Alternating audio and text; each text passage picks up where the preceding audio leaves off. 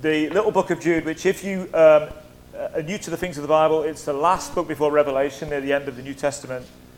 And um, we're going to read again 20, most of the book actually, because it's only 20 odd verses. But um, today, I mean, the whole emphasis or the key verse in the book is actually found very early on um, in, in verse 3 about contending for the faith. So my title again is called Contending for the Faith, number 3. The challenge of the last days. Wow. Don't hear a lot of message on the last days, do you know? Uh, it's the last days we're in. The last days started actually when Jesus went to heaven. Pentecost, when Pentecost happened, that was the start of the last days. And they will run until he returns. That is the epoch known as the last days. So let's, let's get down, look down in your Bible or your phone, and verse 3. Beloved, although I was very eager to write to you about our common salvation, heard about that this morning, I found it necessary to write appealing to you to contend for the faith. Not faiths, the faith. That was once for all delivered to the saints. For certain people have, cre- have crept in unnoticed who long ago were designated for this condemnation. Ungodly people who pervert the grace of our, our God into sensuality, deny our only Master and Lord Jesus Christ. I want to remind you, although you once fully knew it, that Jesus, who saved the people out of the land of Egypt, afterwards destroyed those who did not believe and the angels who did not stay within their own position of authority, but left their proper dwelling. He has kept in eternal chains under gloomy darkness until the judgment of the great day. Just as Sodom and Gomorrah and the surrounding cities, which likewise indulged in sexual immorality, pursued a natural desire, serve as an example by undergoing a punishment of eternal fire. Yet, in like manner, these people also, relying on their dreams, defile the flesh, reject authority, and blaspheme the glorious ones. But when the archangel Michael, contending with the devil, was disputing about the body of Moses, he did not presume to pronounce a blasphemous judgment, but said, The Lord rebuke you. But these people blaspheme all day, that they do not understand and they are destroyed by all that they like unreason. They are destroyed by all that they, like unreasoning animals, understand instinctively. Woe to them, for they walked in the way of Cain and abandoned themselves for the sake of gain to Balaam's error and perished in Korah's rebellion. These are hidden reefs at your love feasts as they feast with you without fear. Shepherds feeding themselves waterless clouds, swept along by winds, fruitless trees in late autumn, twice dead, uprooted, wild waves of the sea, casting up the foam of their own shame, wandering stars for whom the gloom of utter darkness has been reserved forever. That's strong stuff, folks. It was also about these that Enoch, the seventh from Adam, prophesied, saying, Behold, the Lord comes with 10,000 of his holy ones to execute judgment on all and to convict all the ungodly of their unrighteous. My eyes. Convict the ungodly, all their deeds of ungodliness that they have committed in such an ungodly way, and of all the harsh things that ungodly sinners have spoken against him. These are grumblers, malcontents, following their own sinful desires. They are loud-mouthed boasters, showing favoritism to gain advantage. But you must remember, beloved, the predictions of the apostles of our Lord Jesus Christ. They said to you, In the last time, there will be scoffers following their own ungodly passions. It is these who cause divisions, worldly people, devoid of the Spirit. But you, beloved, building yourselves up in your most holy faith and praying in the Holy Spirit, keep yourselves in the love of God, waiting for the mercy of our Lord Jesus Christ that leads to eternal life. And have mercy on those who doubt. Save others by snatching them out of the fire. To others, show mercy with fear, hating even the garment stained by the flesh. We'll stop there. Lord, thank you for your word. I just pray this morning as we read and consider these strong words from your earthly brother, your brother Jude. I pray, Lord, that we will line our lives up with your purposes, that we will line our lives up with your word, that, Lord, we will stand for truth, whatever the cost, in these last of the last days. I thank you for the church. I thank you, Lord, that you said before you went to glory that the gates of hell may try and prevail, but they won't. They will not prevail against your church. I thank you, Lord, for your kingdom. I thank you that we are kingdom people this morning, that you are the king of the kingdom. And that your word says that of the increase of your kingdom, there will be no end. So, Father, despite the challenges, we know that your ways will go from strength to strength. And one day, Lord, the clouds will part, and you will stand there, King of kings and Lord of lords Lord, and what a rejoicing day that will be. But what, a, what an awesome day it will be for those, Lord, who reject you. Oh, Lord, help us to have that heart for the lost. Give us a passion for souls, Lord, around us. Lord, we're not just a holy club on a Sunday. We are your people and we have a purpose to live for. Lord, make that real this morning. Thank you for every person in this building this morning, everyone who hears this Lord, message in days to come on recording or whatever, Lord, I just pray. Thank you that you are our God. You promised to lead us by the hand, take us through the storm, through the sunshine, and every other circumstance in between. We ask all these things in the Lord Jesus' name. And all God's people said, Amen. The church has got a challenge in this last generation. It really has. Some warnings in there um, about people sneaking into the church. What? I thought all Christians were okay. Well, I just want to say we want to be a people of discernment. We've got a people, if we live by the word and we are open to the Spirit, you will know. You'll just know that you know that you know when something's not right. And God will guide us. That's why when I said today about seeking first, we want to be a, a people here that seek first God in all things. Inquire of Him first. We've got to pray. We've got to be a people of prayer. We can't rest on our laurels, folks, in these days. These are days of challenge, but the days are they're good days, you know.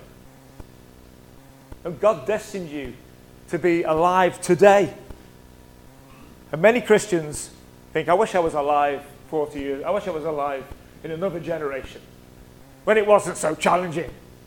It was challenging then. It's just different. But there is an increase today because we're near the end. And do you know an animal, a savage animal, do you know when it's its most dangerous? It's cornered. Near the end. And that's where we live. That's the generation in which we live. And I'd like to read you something from a man who's now with the Lord, Greg Haslam. Many years ago, he did a preaching course called Preach the Word.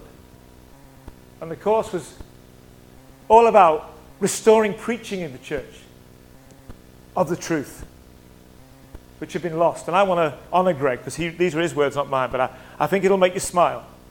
I'll read you. This was the first day of this preaching course, and he wrote these things. And he was a scouser. He said, I'd like to take you on a magical mystery tour. We are taking a day trip to a medium sized town called all is not Wellville. A community of some 40,000 people, boasting of several Christian congregations of various stripes across the spectrum of ecclesiastical style and preference. It's Sunday morning at 11 o'clock, and the services, it's 20 to 12 actually, and the services in the various churches are already underway. At St. Botolph in the Marsh, the vicar has just finished his six minute homily consisting of the usual quasi political platitudes and bland moralism. This week it was concerning the recent borough council elections. Amazingly, some of the parishioners are still awake. In a newly refurbished warehouse across town, preparations are underway for tonight's monthly Cafe 9 o'clock service, featuring an experimental youth service that is participative, multisensory and multilinear. It will be accompanied by smoke machines, a simulation of the quakings of Mount Sinai through sound effect, and a laser show designed to capture the awesome moment the Ten Commandments were given to Moses. The evening will conclude with poetry readings on the commandments for cool Christians today. The organ fades at a little nonconformist church in Sarcophagus Street. Just in time for a short presentation on kindness to kittens, followed by an offering for the work of the RSPCA. The 45 minute service will be over punctually at 12 or else. Meanwhile, the faithful remnant, as they like to call themselves, at Bethesda Chapel in Straight Street, settle down for some sound teaching, which actually means more endless recycling of Bible truth for Bible students that no one has any of the least intention of doing anything about. But at the fast growing Space Cadets megachurch, in their purpose built glass and steel cathedral on the other side of town, Pastor Robbie Moore, that's More, M O R E, more for me, more for you, is showing a 12 minute video to be followed by an 8 minute presentation on spiritual lessons, to be followed by hole in one believers on the third way to life. Here ends our trip. if these cameos have any accuracy at all, then the body of Christ is being fed on a sustained diet of low calorie, hard tack, junk food, cardboard, and pap. These well meaning departures from the true biblical priorities have resulted in several long term effects. Stunted growth in quality and quantity in the Church of Jesus Christ for decades in the West Passion for Jesus Christ has almost died, even among the once faithful. And the big picture of the Bible, presented to our whole life view, has been forgotten and is barely understood by even a minority of the Christian church. Meanwhile, the lost have dismissed us.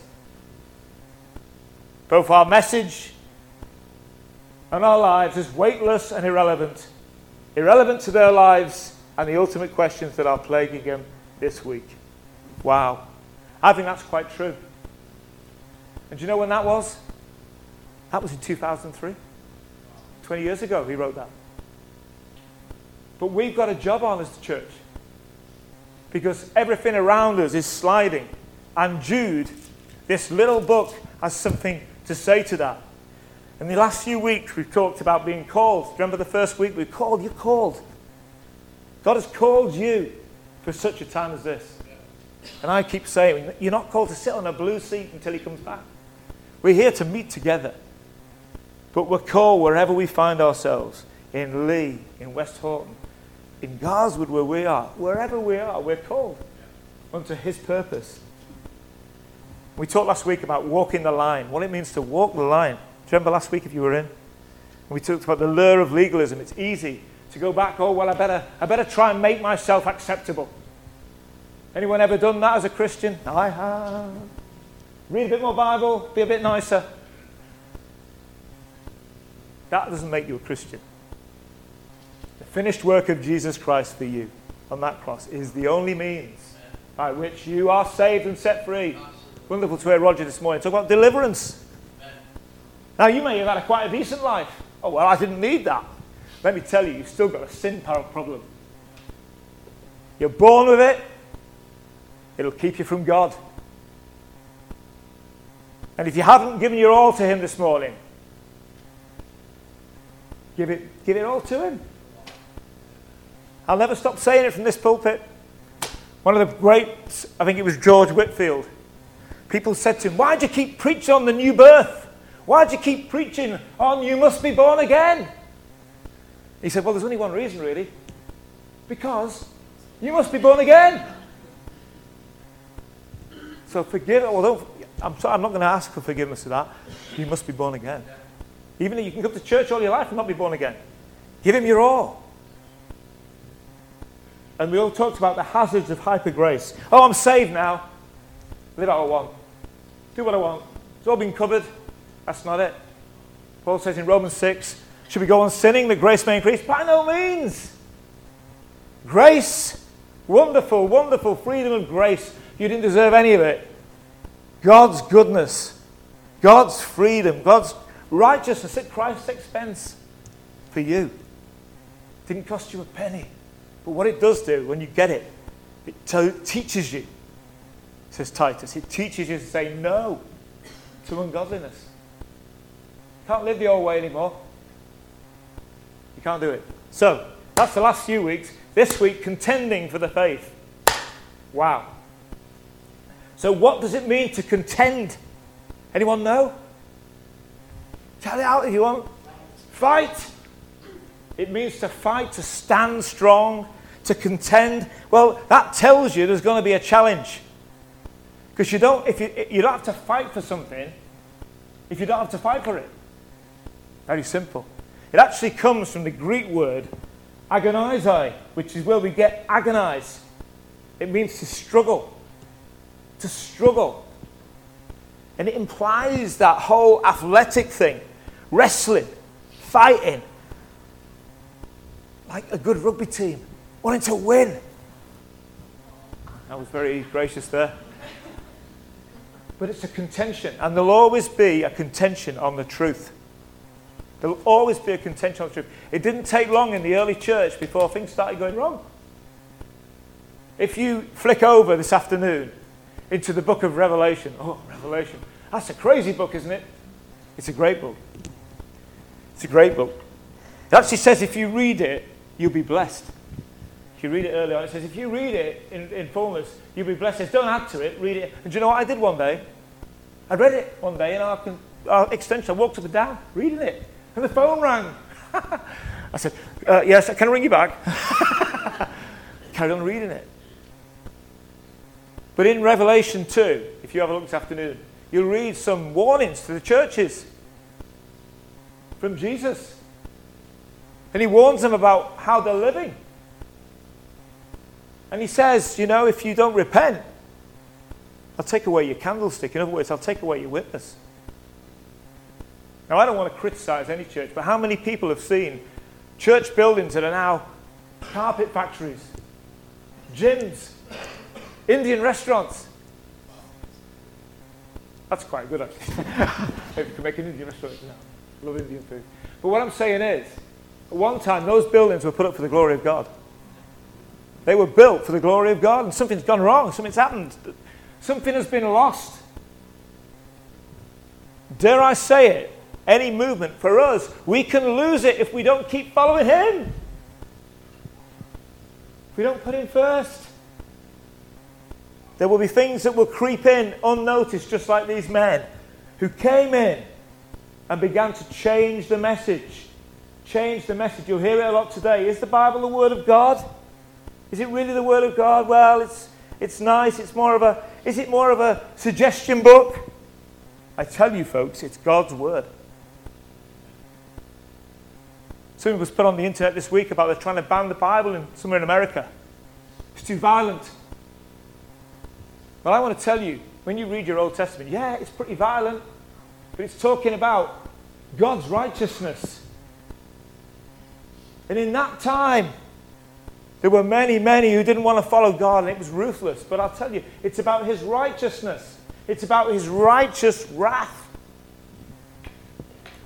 Because what you won't hear in many a pulpit today is that judgment is coming. Judgment is coming. Because everybody, have you ever said, people ask out the street, well, what do you think of God? Well, God's a God of love, isn't he? And it's this soppy sense of, well, God will, he's all right, he's, he's love. Yes, he is love. He is love. But he's righteous. And you see, sin is the opposite of righteousness. And because of our first parents, we're all born with that sin condition until we come to Him. But it won't be that you get on the last day and God will oh, say, Well, you were pretty good actually. You tried hard, didn't you? You ever heard these like vox pops where people are being interviewed? And what will you say on the last day? Well, I, I think I've been all right. I think I've tried really hard. You know, I've been quite a good guy. And the question then is, well, what's your standard? What's the standard of being quite a good guy? Because this is the standard of righteousness we're talking about. God's holy righteousness. So God is a God of love, and you know what? He's such a God of love that He reached down to us in our sin and put His wrath onto Jesus, His Son. I can never not preach the gospel. You've got to hear it. You've got to hear it every day, really. You've got to realize that this isn't. If I'm left to myself, if I don't follow Jesus, do you know what?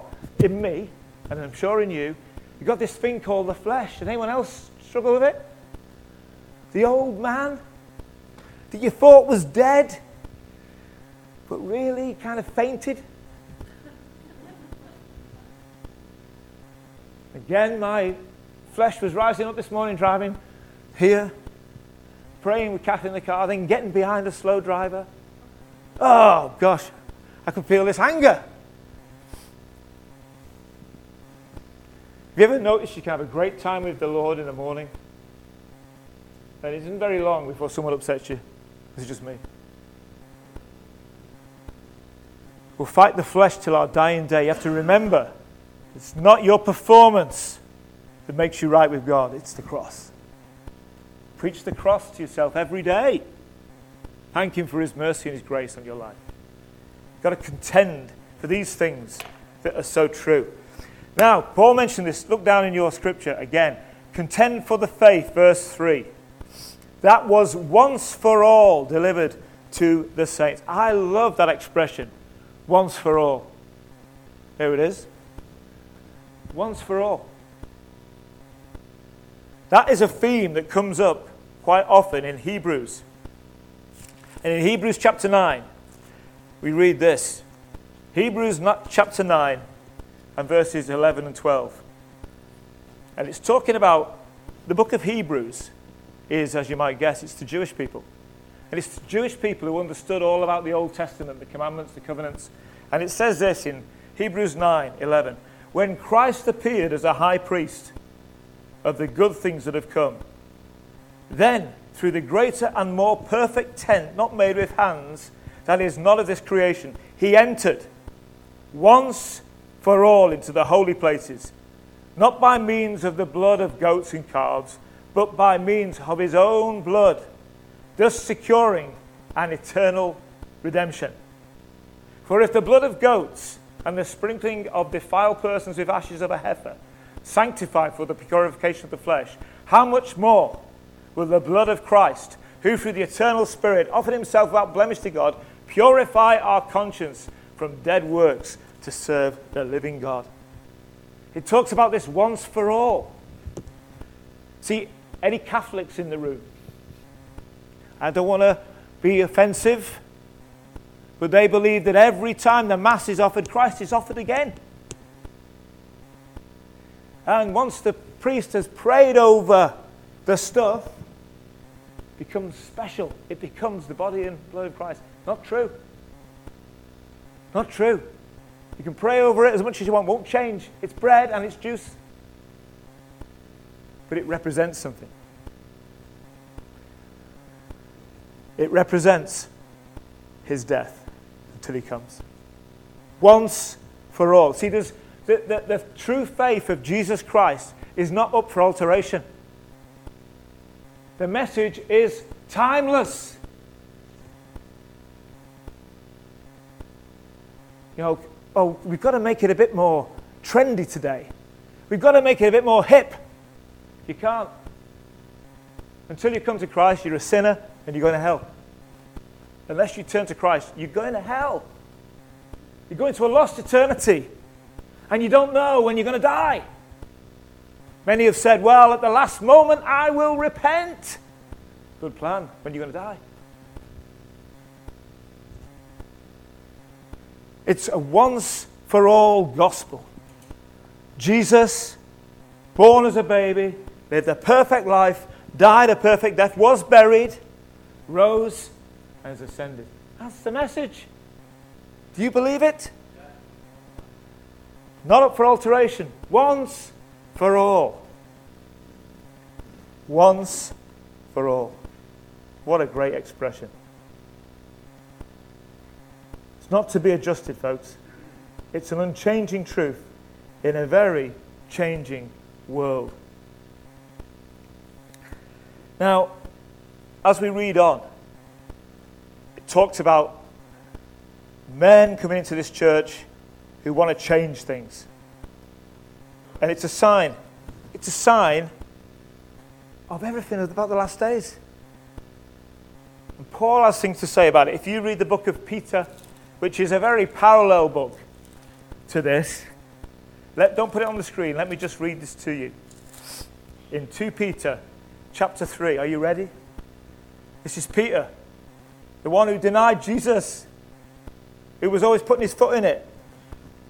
I can relate to him. He said this This is now the second letter I'm writing to you, beloved.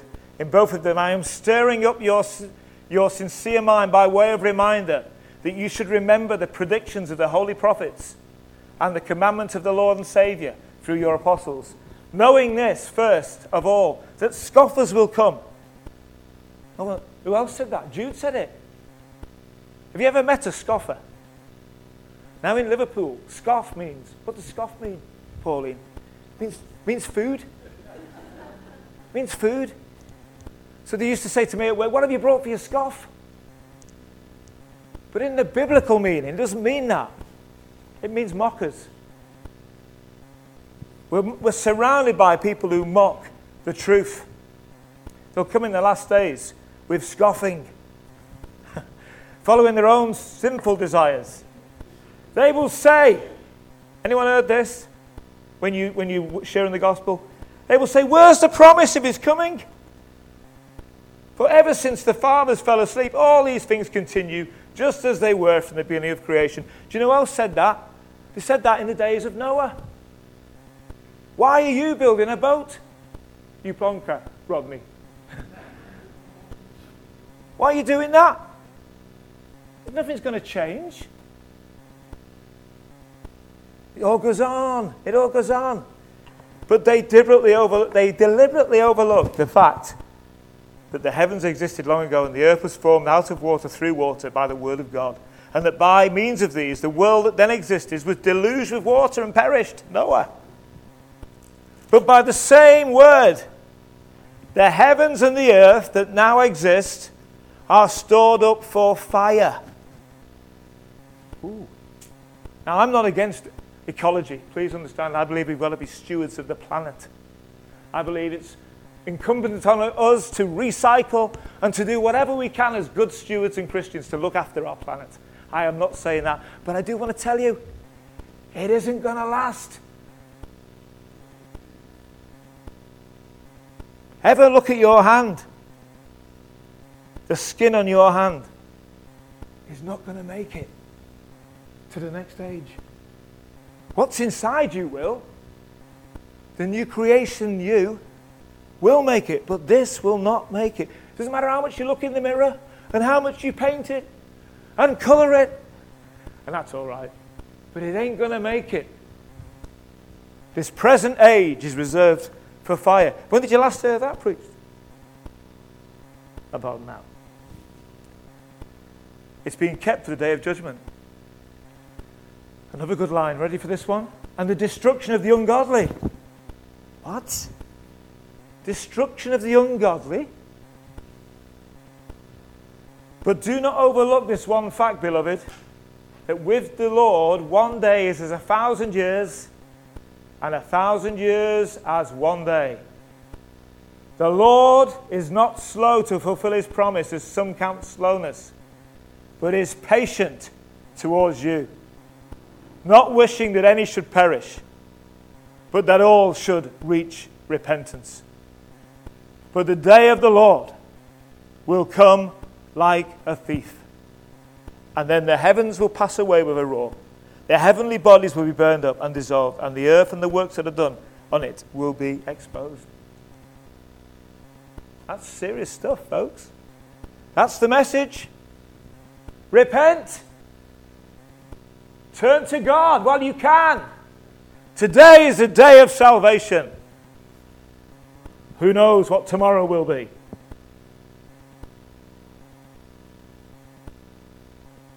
The day of the Lord will come. Another warning about these kind of people who come into the church, found in the book of Timothy. 2 Timothy chapter 4. Let me just read. You need to put it on the screen. I like to just read these things. Well, it talks about the last days in 2 Timothy 3, actually. But in the, understand this, that in the last days, there will come times of difficulty. It's encouraging, isn't it?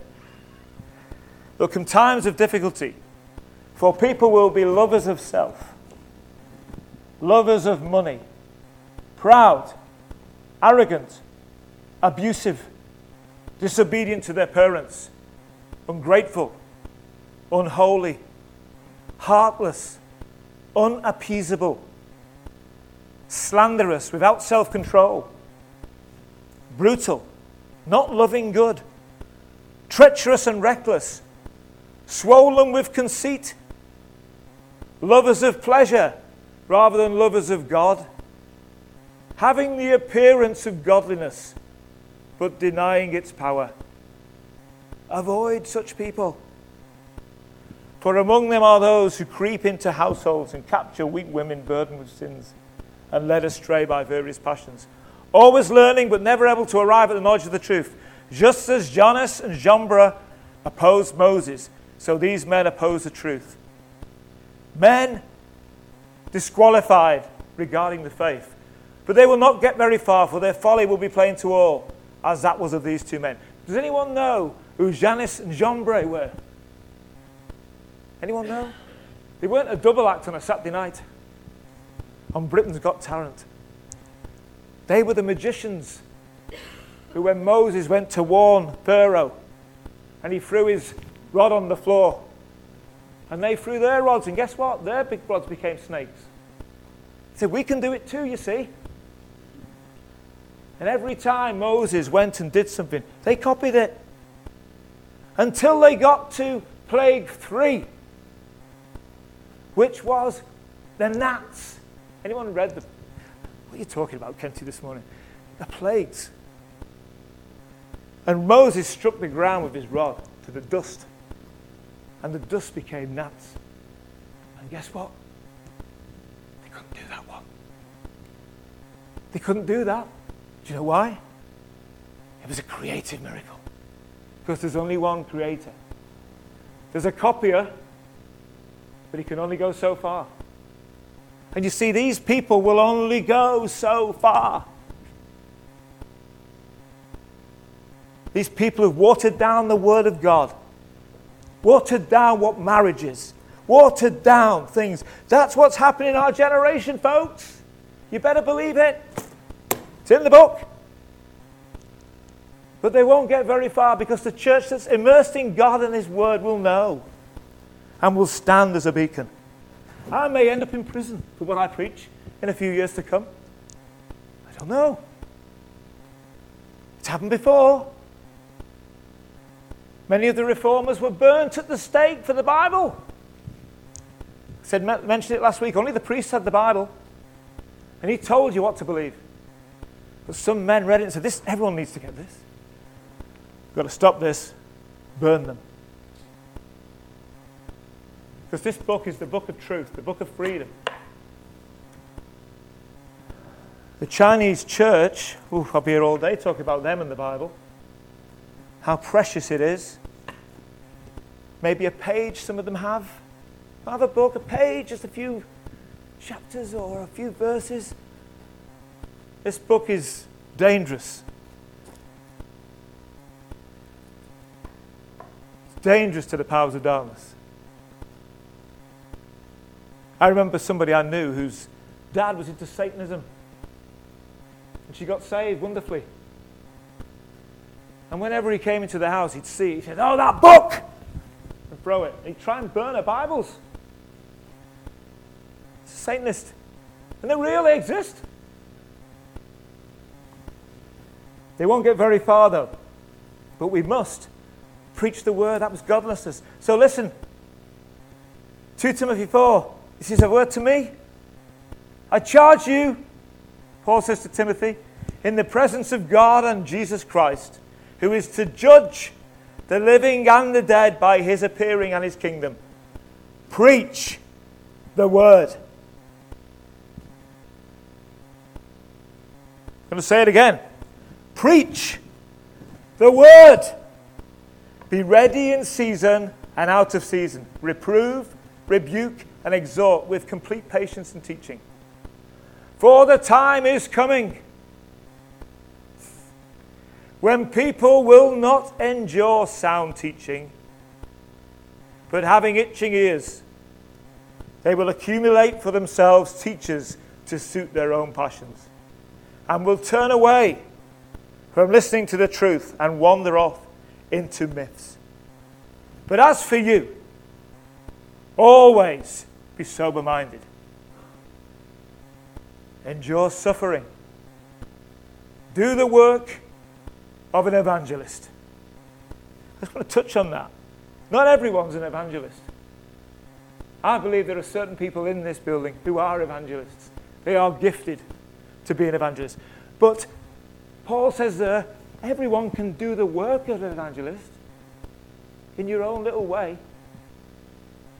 Do the work of an evangelist. Fulfill your ministry. I want to say that as well. The ministry of God, people think, oh, this is the ministry. You've got a ministry. I get to stand here on a Sunday and preach and do things that is leading the church, but you've got a ministry wherever you are. Driving instructors, doctors, wherever you find yourself, lecturers, teachers, and those who are just in life, you have a ministry. Be who you are today. Fulfill your ministry. And he says this For I'm already, this is Paul at the end of his life. Remember, he's the guy who destroyed, tried to destroy the church. For I'm already being poured out as a drink offering, and the time of my departure has come. But I've fought the fight, the good fight. I've finished the race. I've kept the faith. Henceforth, there is laid up for me the crown of righteousness which the Lord, the righteous judge, will award to me on that day. And not only to me, but to all who have loved his appearing. That's you and me. We're going to finish up in, in Jude again. Go back to Jude if you're looking elsewhere. But Jude, verse 20, near the end.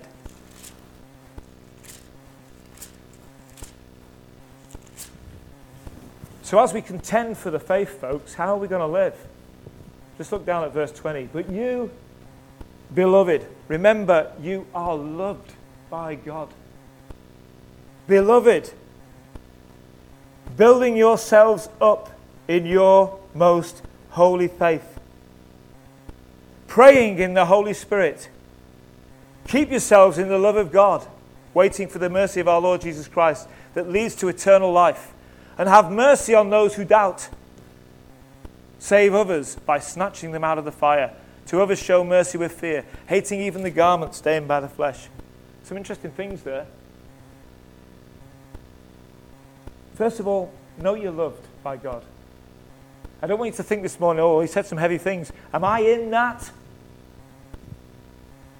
Listen, these people who are against God don't even think that way. They're so far away, they don't care. Has anyone ever said to you, I think I've committed the other, you read about the unforgivable sin? I think I've committed it. I've had loads of people say that to me over the years.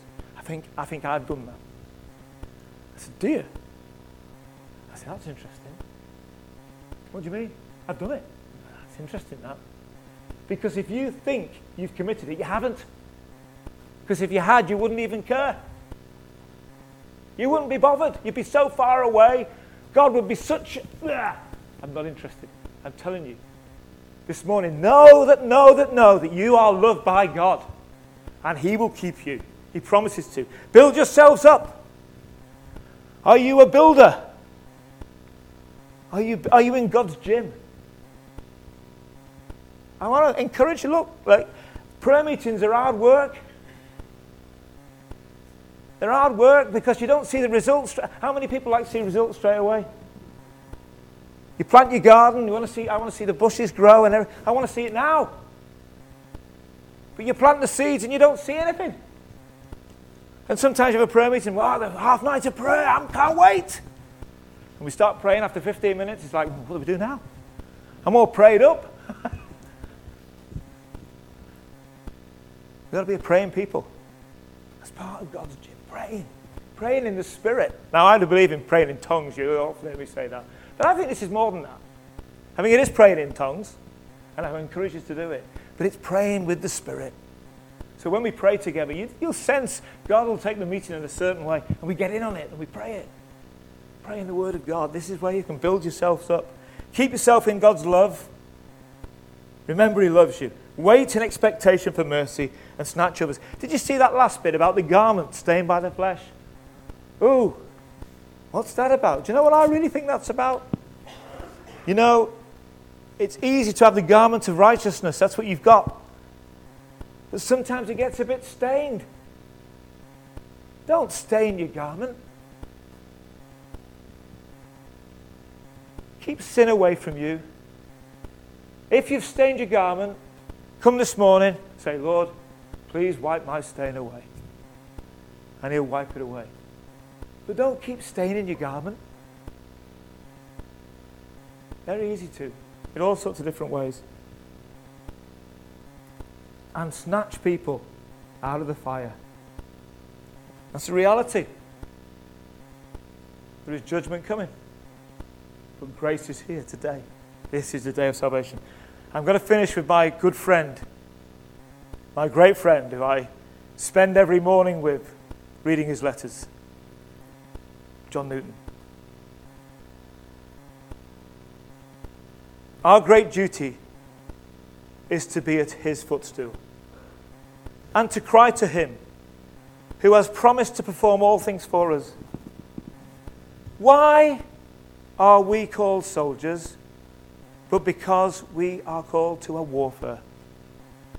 And how could we fight if there were no enemies to resist? The Lord's soldiers are not merely for show, to make an empty parade in uniform, to brandish their arms when none but friends and spectators are around them. No. We must stand upon the field of battle. We must face the fiery darts.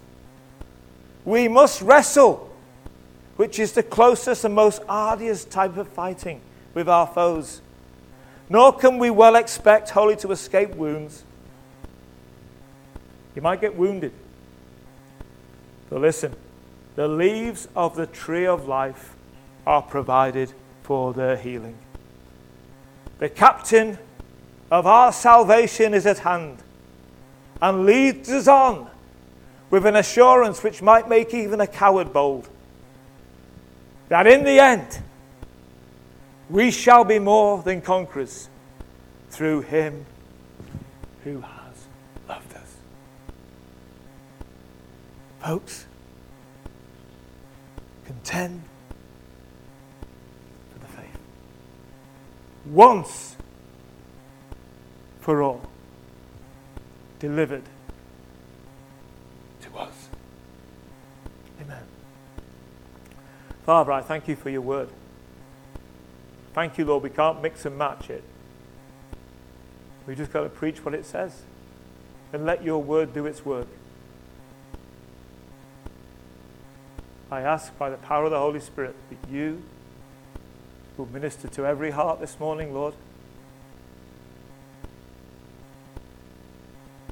Let us know your encouragement. Let us know that the captain of our salvation is with us. That we march behind the bloodstained banner of the cross.